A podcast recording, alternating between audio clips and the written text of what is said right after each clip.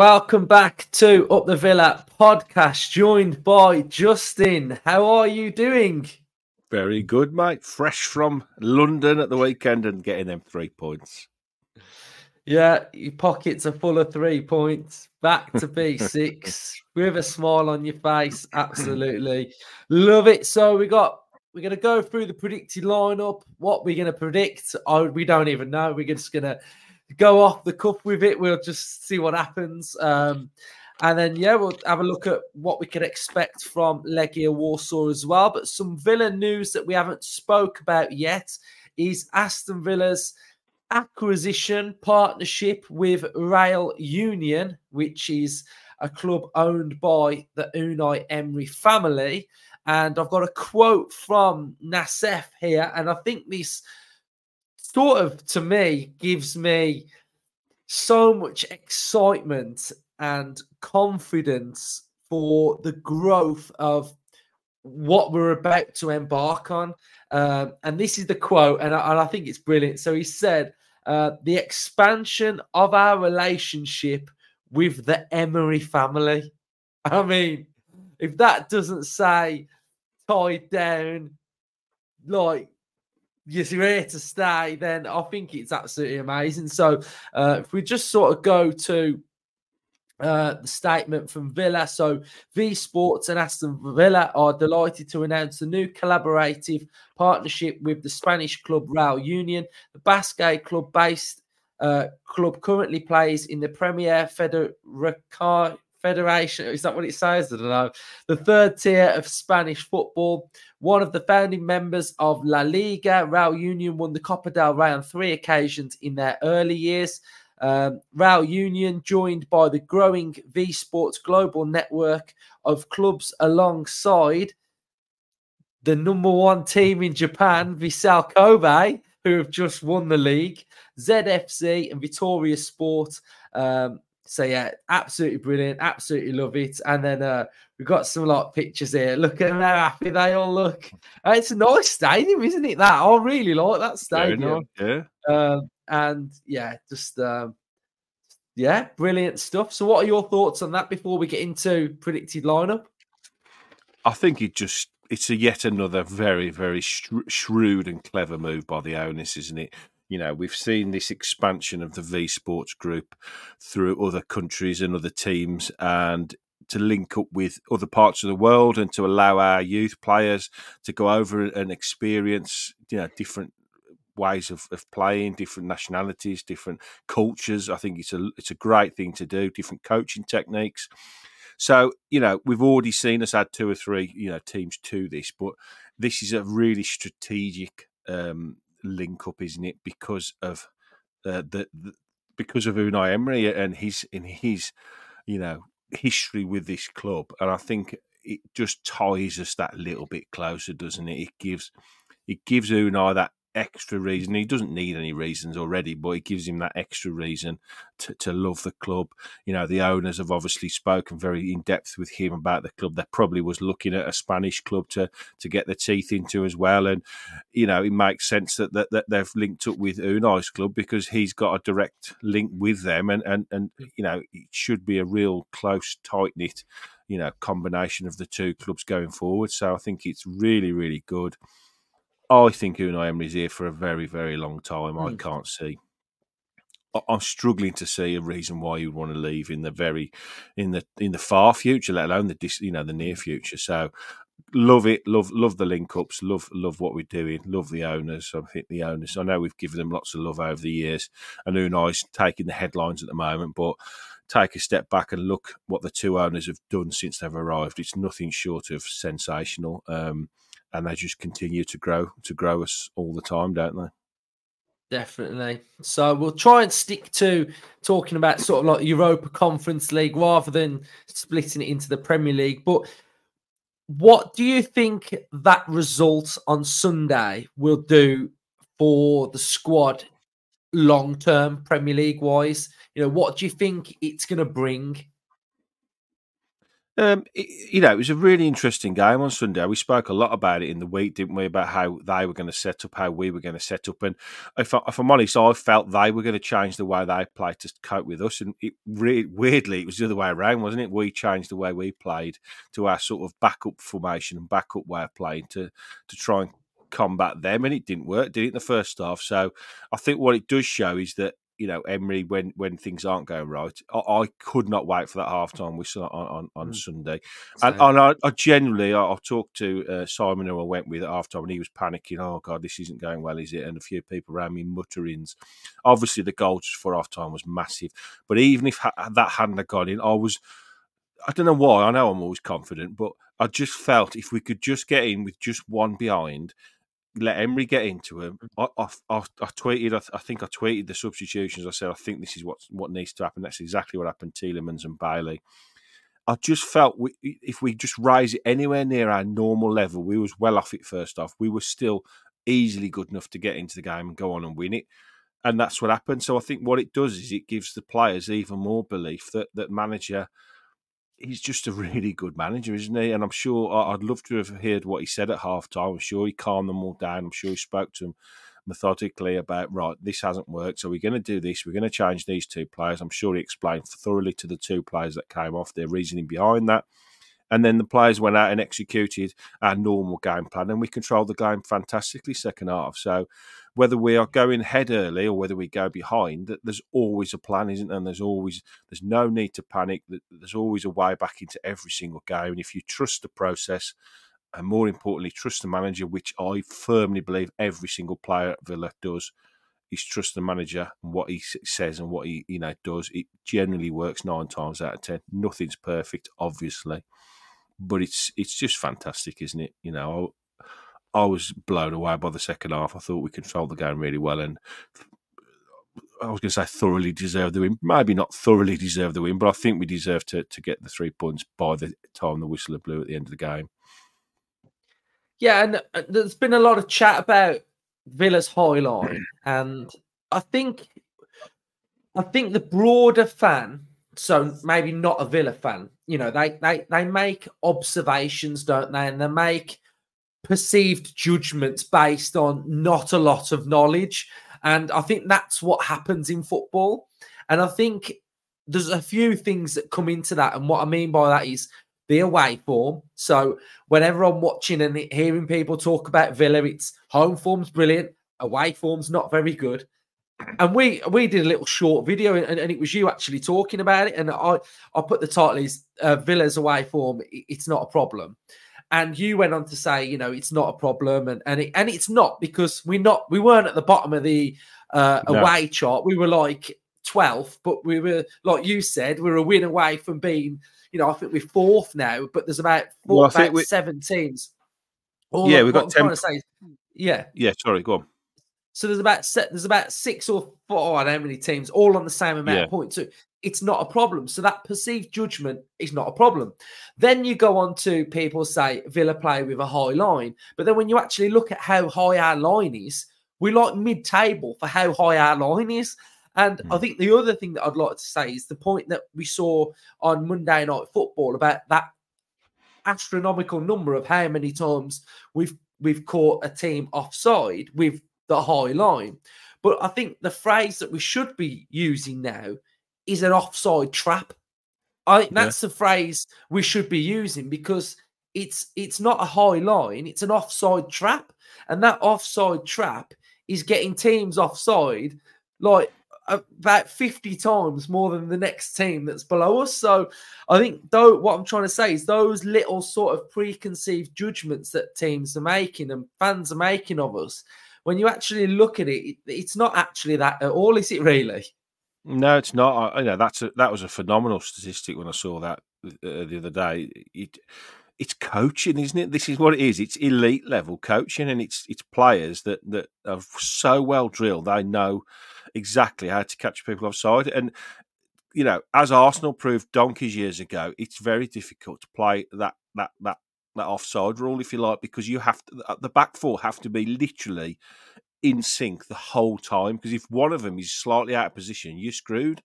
And, and the way that we do it is that they're so well drilled that yes, it's not high line as in halfway line; it's sort of midway, isn't it? So it's it's it's there to catch teams offside, and and mm-hmm. and I think at the start of the season, in pre-season, we got caught out quite a bit, way, and we was all a little bit concerned going to season about our high line. And I think other teams have got this perception that, oh, we'll just get round the back of Villa because they play a high line and we'll just time our runs well.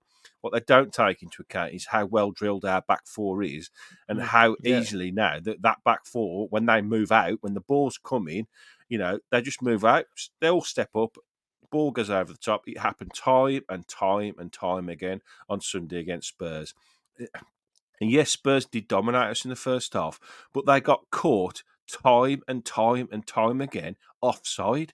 And that's not a fluke. You don't you don't get caught off twenty no. times in a half by fluke. And they and even though it kept repeatedly happening, they still didn't have an answer for it. They still yeah. didn't realise if they needed, to, you know.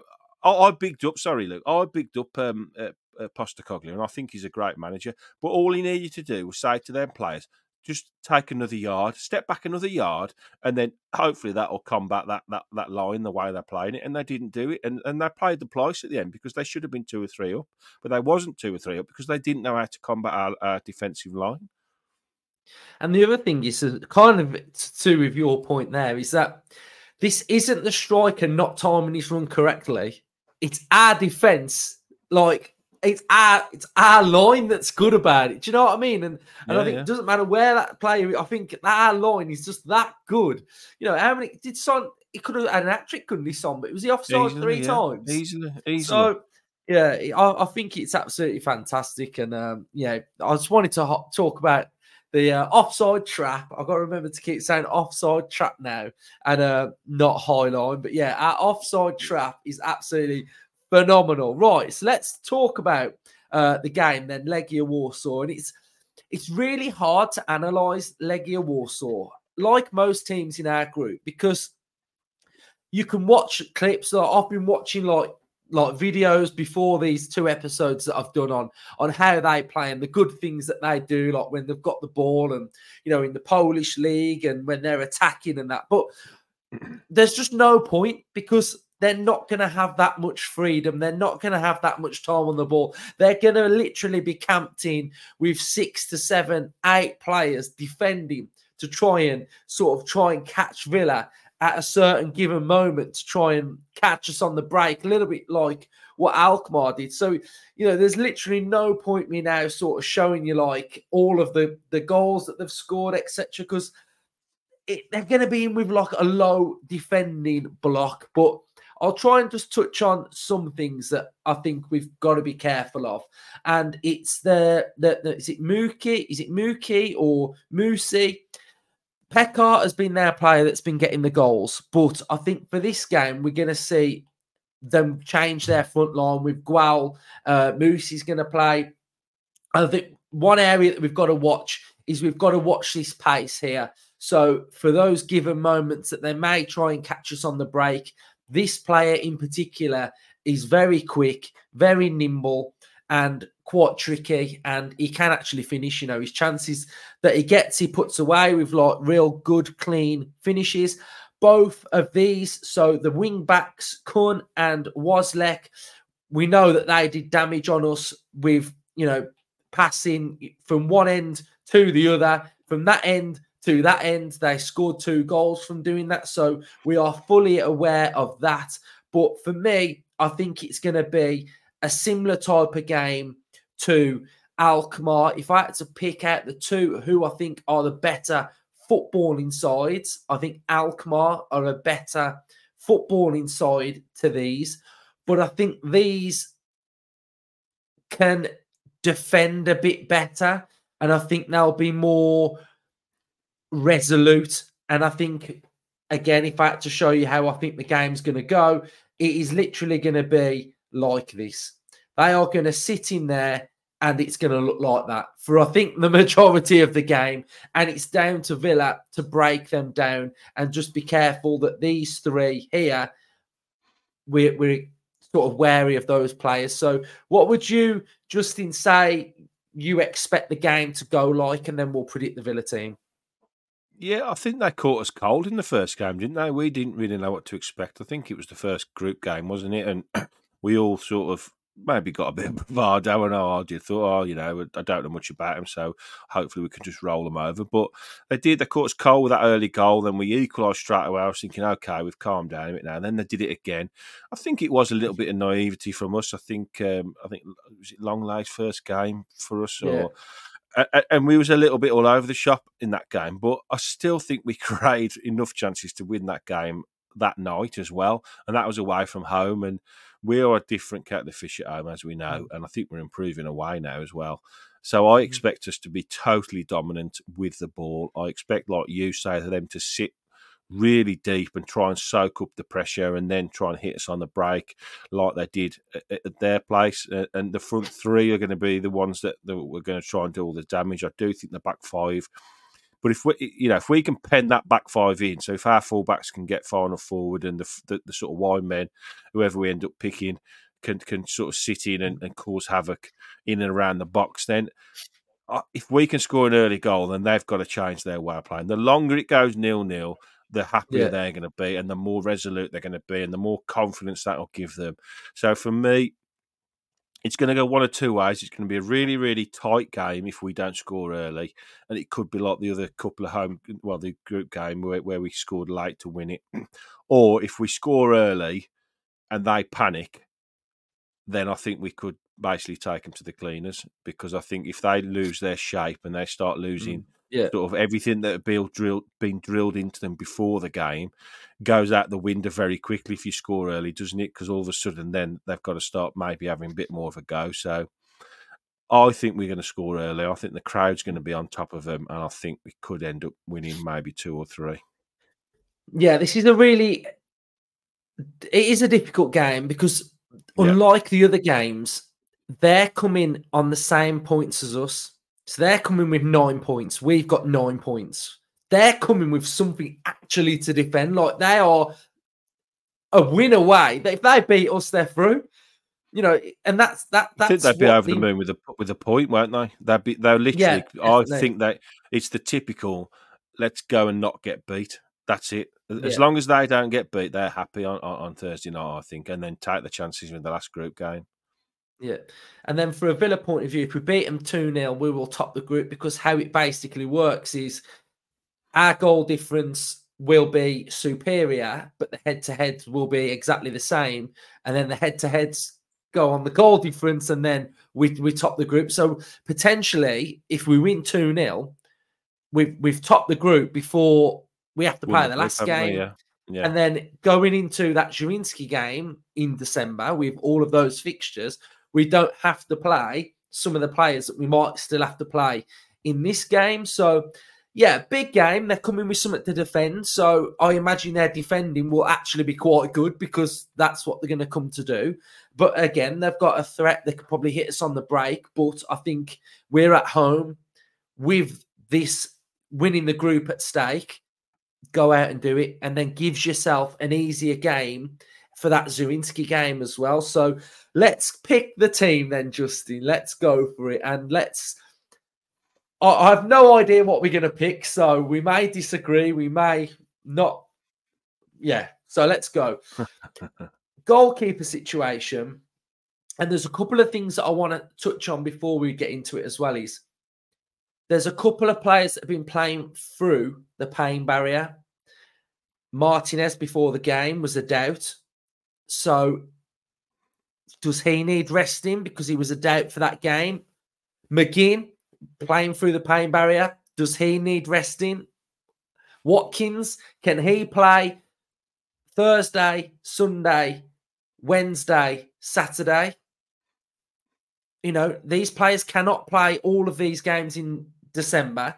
So those are a couple of things that I will say. We don't know where Zaniolo is at with his injury as well. So keeper wise, ideally, we would want to put Olsen in goal, but it's a big game, and I just don't think we can. I think Martinez has to play. So yeah, I think you've uh, you've hit the nail on the head really with with this quandary going into this game, and this this is the forms the basis of how I I look at this team for Thursday is that he, as much as Emery looks game on game, that is a million percent he's got his eyes on the next two or three league games, a million percent, yeah. because they are so mm-hmm. important to our season. Bournemouth away, you know, obviously not as difficult on paper as the Arsenal and City games next week. I think he's got a real eye on those two games next week, how intense they are going to be, how yeah. close together the three league games are. You know, mm-hmm. three games in seven days is is a is a big ask in the Premier League. We're in a pretty good position in the group now. We're at home. I think if we were away, I think he would think about it slightly differently. So, being as we're at home, I think he can afford to maybe leave out one or two of the players you've just been talking about because I still think with the home crowd and our form at home, yeah. I don't, I don't, I'm not disrespecting uh, Warsaw, but I think we can beat them with a weakened team. When I say weakened team, obviously not our first 11 out. So I think you really will tinker a bit with it. Yeah, it's a really interesting. Yeah. It's really interesting I, how he goes. So I, I, I know the comment sections. I know there's going to be a lot of people saying, "Play your best team to start with, and then once the game's going well, take those players off." But the way I look at those type of things is as well.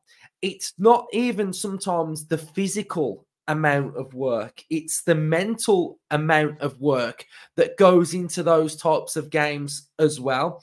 And I think, like we've alluded to as well, they can't play four games in the, they can't what Ollie Watkins Ollie Watkins cannot play Thursday, Sunday, Wednesday, Saturday. Well, he, he, he certainly can't, can't play he certainly can't play four games like that and be absolutely at the top of his game. And this is what you've got yeah. to. We've got to make sure they're as as, as fit and as as as close to their best as they possibly can be in four games in uh, two, let alone what 11, 12 days. He's it's almost impossible. It's it's such a difficult thought. And I, I, I, I, saw, I get what you're saying about that. Certain people will be saying, play your best eleven get yeah. two or three up, and then rest them, take them off after an hour or half time.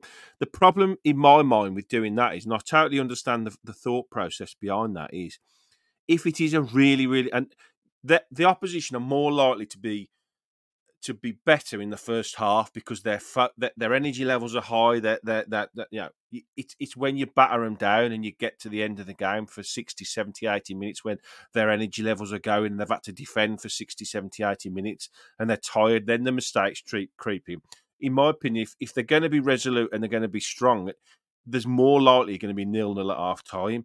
And, uh, and if it is nil nil at half time, your first 11's out there, you can't really change it at half time. And if you get to 60, 70 minutes, then you start thinking, right, it's nil nil. What do I do now? Because we've got to win the game, but our first 11's out there. So I would rather go with a, again, I'm saying it's second 11 and have yeah. those players up the sleeve for the last 20 minutes. So if you've got a Bailey, a Watkins, and McGinn, a Luiz on the bench, and, and at nil nil, it's 70, it's nil nil, 70 minutes, then throw them on. The maximum they're going to play is 20 minutes, then maximum. Mm-hmm. But if mm-hmm. you start them and it's nil nil at half time, you've got to put them out again for the second half to try and get that result, haven't you? So it's a really difficult one. It is a difficult one. So let's get on with it then and let's try and pick this in. These three, 100% starting for me, I think. Lenglet, there's no reason why Lenglet, Lenglet doesn't start. Carlos, more minutes, absolutely perfect. Predicament on the left hand side. Moreno now surely is ready to start a game. You know, he played agree, 60 yeah. minutes. He played yep. 60 minutes for the under 23s. Moreno is back. I would say right back probably has to be Cash, I think. Would you agree? Yeah, and, and this again ties into a, a, conversation we had a couple of weeks ago. Is is in the window we need a like for like for Cash for these kind of reasons. You've got Moreno and Digne that can both play that left back role, and then I totally agree. Moreno comes in for this game now. He's fit. He needs minutes in his legs now, so throw him in, see how he gets on. You've always got Digne on the bench at whatever point in the game. If you just say, he might even say to Moreno, have have half a game at half time, we'll put Lucas Digne on. Give yourself 45 minutes, go hell for leather, and we'll do 45 minutes each. We haven't got that on the right hand side. By that, I mean, yes, Konsa can play there, but he's not a right back on Sunday, very similar. Cash came off because of the yellow card. They were worried about getting sent off. So Konsa had to play there. We haven't got that like for like on the right hand side. So if we want to play our number one way we play, then Cash has to. Cash is the only player that can play in that role. Konsa can, but he plays it when we switch the other way of playing, doesn't he? So yeah. I think Cash plays yet. Me too. A player that I think again is a definite is Kamara. He's unavailable for Sunday, so he's rested. yeah, he, has got to play today, so well, play on yeah. Thursday. And I also think, now I know we said about players being rested. I also think Luiz is going to play. I think I think Luiz is going to start, um, and then I think Tielemans is going to go in that advanced play uh, position in front of. So he's going to go there. And I also think, where's Mr. Ramsey? I think Ramsey's going to start. Do you think Ramsey can start or not? Yes, I do. For the same reasons Moreno has done. It, it all obviously depends on what the manager thinks of his workload. He came off the bench on Sunday and he did run around quite a lot for the minutes he stayed on. He was on the pitch for us. Now, whether that was a, a, a you know, I think he had about 10, well, by the time the injury time had gone, he had about 15, 20 minutes, didn't he? So maybe that was a literal go on, run yourself round all game for the last 20 minutes, and then we'll just assess you Monday. And as long as there's no adverse reactions, again, I think he could play at least 45 minutes. So I, I would start Ramsey and Moreno. I think it's a perfect game for them two to be to be back in the first eleven. Um, I'm I'm a bit different on Luiz. I think yeah, Luiz is one of our jewels in the crown this season. I yeah. know everybody's playing really well. I know it's hard to say that, but for me, I would. It's so difficult. I would probably leave Luiz out and uh, who for? bench. Well, this is the problem. Do you then drop Tielemans in? Or dare I say it, do you bring a Dendoncker in? Mm. And I know I think, like, it's not I like think, for um, like at all, Luiz and yeah, Dendoncker. But I think it also it's also where Zaniolo's at as well. Because oh, you I could agree, you, yeah. you could put Tielemans there. Say you yeah. could put Tielemans there. You could still play Ramsey. You could put Zaniolo on the right. You could do something like that. I think that would possibly work. Um, I'd, I'd even be tempted to to to put Tielemans in the six next to Luiz, and then play um, Zaniolo on the left hand side and give Ramsey that free that free role, and you know mm. say to him, "Go on, play a free role in behind." You know, yeah. But I've, I've I said on the match preview that I did yesterday that I also think you know there may become a time where someone like Dendoncker in December has to play 25 minutes.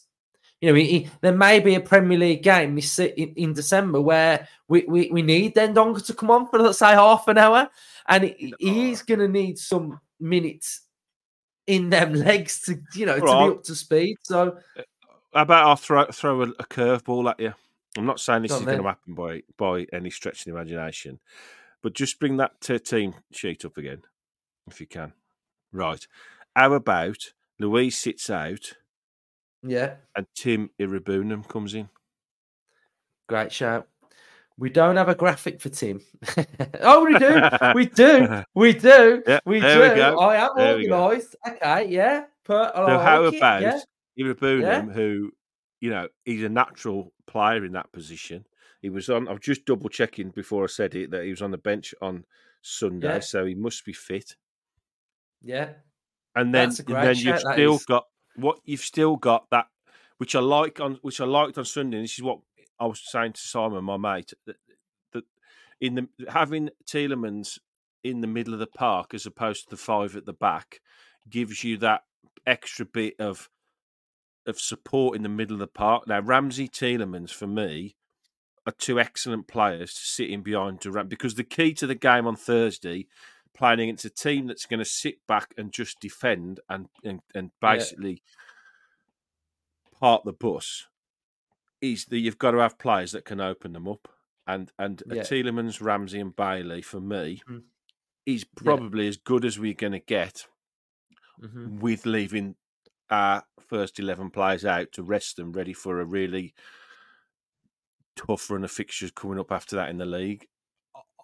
And, and you know, like I say, that team would release Lucas Digne, Dougie Luiz, Watkins, DRB, them kind of yeah. players would still be sitting there. Now, if needed, they can come on. I would hope that that team right there is good enough to to to win the game outright without having to worry too much.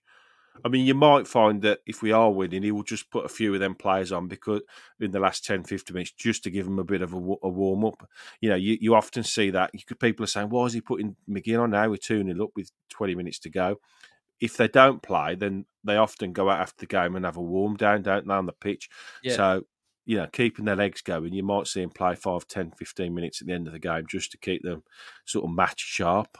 But yeah, Tim, Timmy Rabunam, possibly. Yeah, I love it, Justin. I think it's, it's got everything I want. It's got everything I want. Couple of them sitting it out. Strong team what's not to love there? What's not to love? But one player that I do want to touch on, and I watched um, pitch side, and I really feel like he's loving and enjoying. I'm going to use the word enjoying his football at the minute at Aston Villa now. He's Tielemans.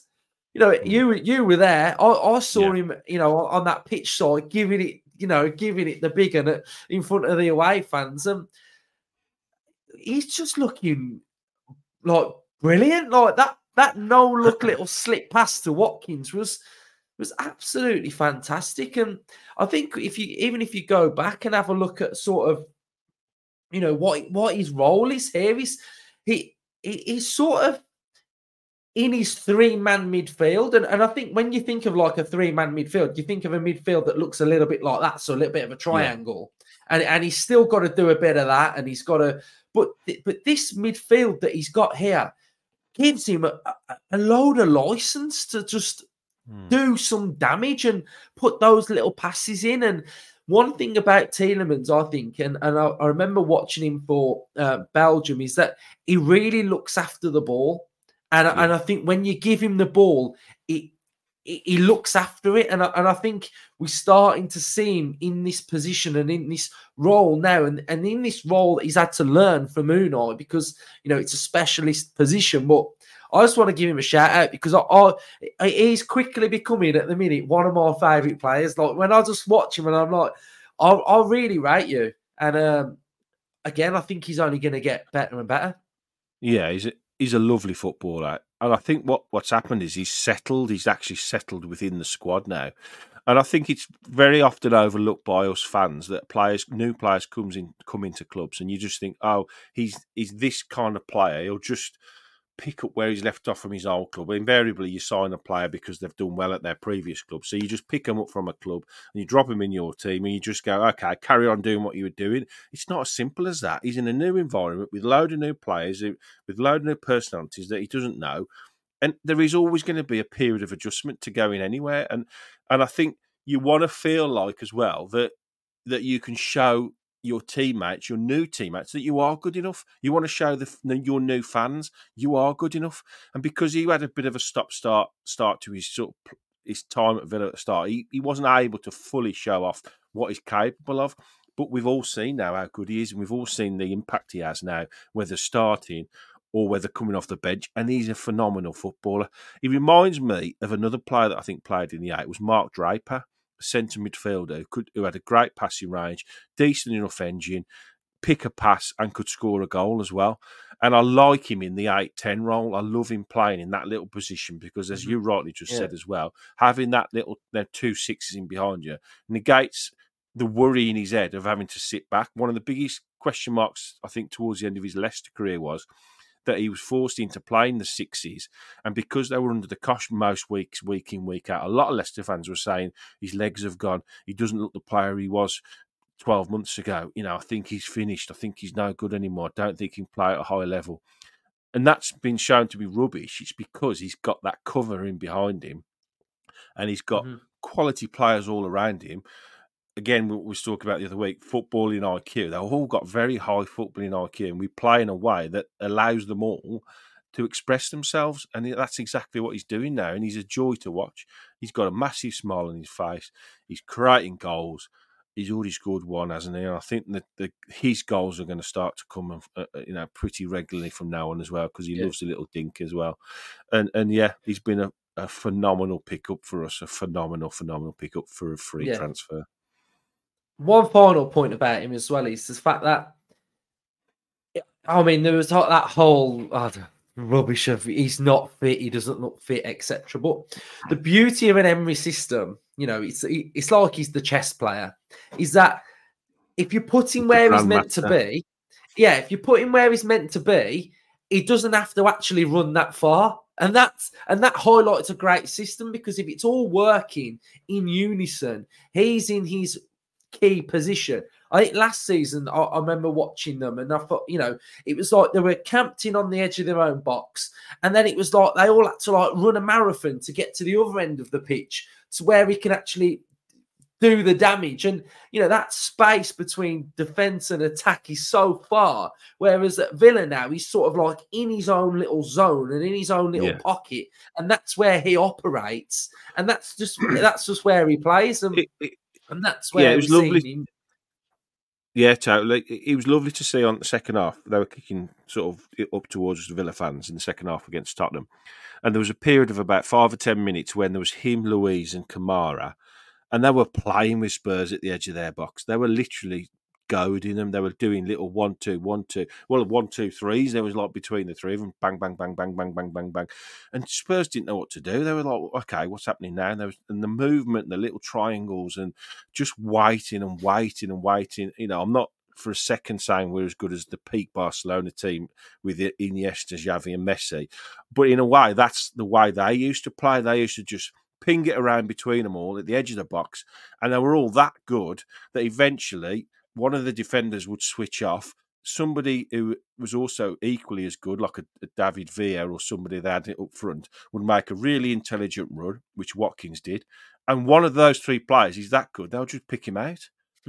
it's such it's so easy when you think about it. And it keep the ball, yeah. wait for them to the other opposition to make a mistake, and have the quality to find your man who's made an intelligent run, who can finish, bang, I don't know. Easy, easy as that. Uh, right, so Splendid now. I mean, I mean, this just shows how good Villa are doing because we just thought, okay, we'll just jump on and do a little 20 minute ad. 20 minute 37, 37 minutes later, and we, I could talk to you about another half hour. But yeah, so there's our predicted line. Let me just get it back on the screen. Uh, Justin went with his massive call of Iroegbunam, which I actually like. And there's our team. Let us know what you think in the comment section down below. Do you agree? Do you disagree? Why do you disagree? Why do you agree? Uh, so, yeah, make sure you're hitting a like on this video as well. Um, and just cheers for all of your support, like always. And we'll be back now with the fan cams. So, if you do want to come on, just come on and just say your stuff. Uh, and then we'll get into Premier League action. Big week. But yeah, up the Villa. Thanks, Justin. Up the Villa. No